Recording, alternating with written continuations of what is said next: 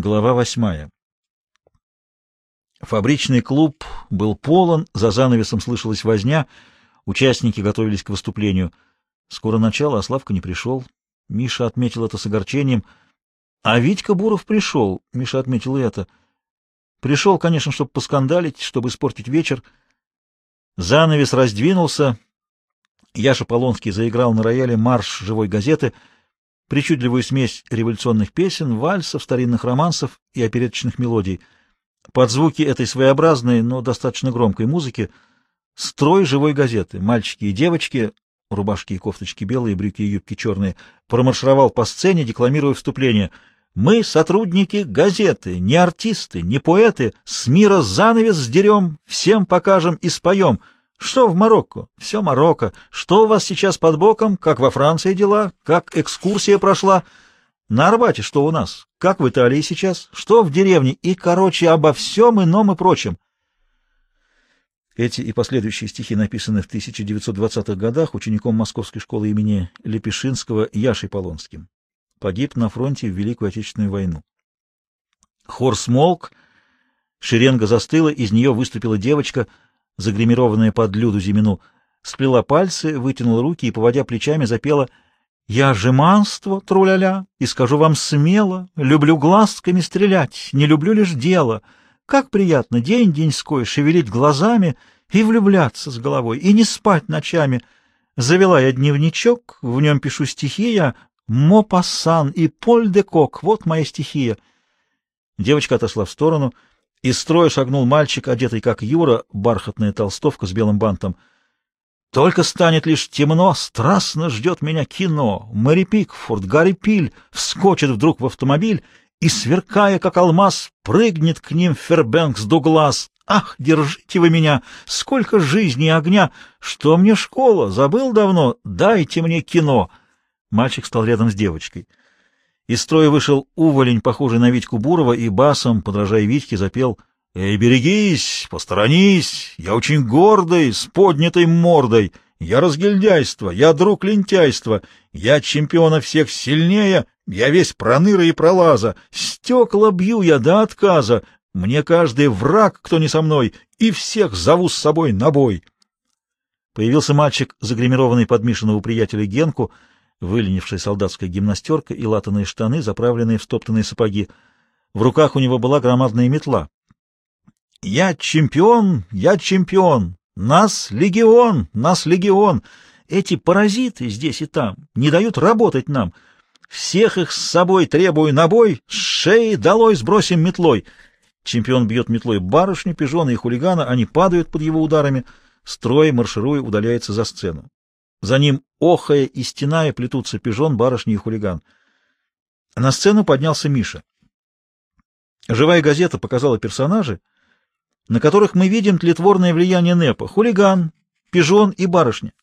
НЭП принес с собой и другие отрицательные явления.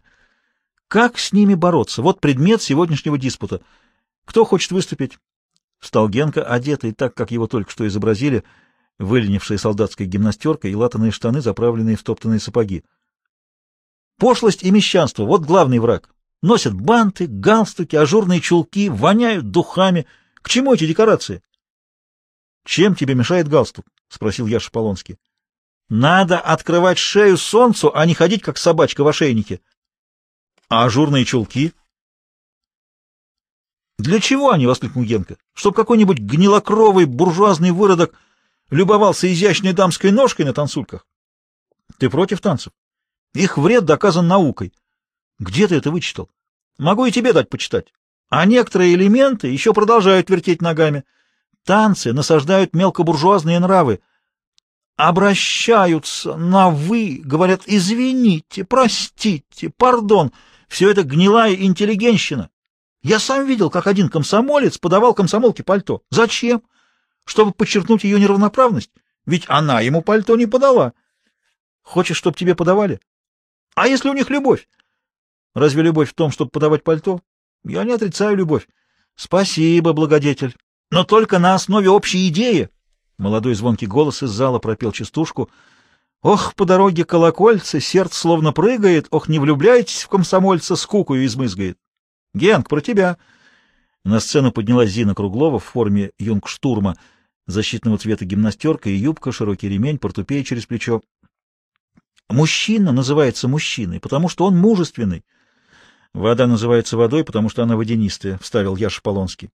Поэтому, — продолжала Зина, — если парень подаст девушке пальто, в этом нет ничего унизительного, простая вежливость. Женщина называется женщиной, потому что она женственная, — не унимался Яша. Именно. Почему обязательно ходить в сапогах? Я предпочитаю туфли. Танцевать удобнее? Хотя бы. Мы будем танцевать, независимо от того, разрешает это Генка или нет. На сцене появился Юра. Я признателен Яше Полонскому за то, что послужил ему прообразом, дал пищу его богатой фантазии, его блестящей музе, горжусь этим. Но еще больше благодарен Генке, он поставил все точки над «и». Чего он хочет? Стандарта. Всех подогнать под один тип. Одинаково одевайтесь, одинаково развлекайтесь, одинаково думайте. А я, например, не хочу. Хочу быть самим собой. И буду носить бант. Привет. Мы не хотим стандарта, — возразил Миша. Но нельзя думать только о себе. О своей внешности, карьере, благополучии. Не в том дело, что ты носишь бант, а в том, что бант заменил тебе все. — Он забантовался! — крикнул Яша. Руку поднял Саша Панкратов. Я хочу сказать насчет хулиганов. Некоторые размахивают финками. — Это ты про меня, что ли? — ухмыльнулся Витька Буров. — Да, про тебя. Ты выражаешься, слова нецензурные говоришь. — Молодец, смелый парнишка, — подумал Миша о Саше Панкратове. — А ты слышал? Слышал, как я ругался? — спросил Витька. — Слышал, — решительно ответил Саша. — Как? Повтори. — Сам знаешь как. Я тебе потом повторю. — И я слышал, и я, — закричали ребята в зале. — А вы не слушайте, — огрызнулся Витька. Зина Круглова сказала, — мало того, что Буров хулиганит сам, он вовлекает в хулиганство малолетних. — Судить показательным судом, — сурово объявил Генка. — А право имеешь? — с вызовом спросил Витька. — Имеем. Школа отвечает за наш дом. — Ой, испугался, — ухмыльнулся Витька, довольный тем, что оказался в центре внимания. — Когда судить-то будете? — Сообщим, не забудем, — пообещал Миша. Не беспокойся, как-нибудь справимся с тобой. Запомни на всякий случай. Итак, предложение — повести решительную борьбу с мещанством, пошлостью и обывательщиной, — предложил Генка. — Общо, давай конкретнее, — возразил Миша. — Запретить галстуки, банты, ажурные чулки, духи. — А одеколон? — спросил Яша. — Тоже. — Одеколон не роскошь, а гигиена, — выкрикнул кто-то из зала. — Этот лозунг выдумали частники-парикмахеры, — парировал Генка. «Кто за предложение Генки?» — спросил Миша. Руку поднял один Генка. «Какие еще предложения?»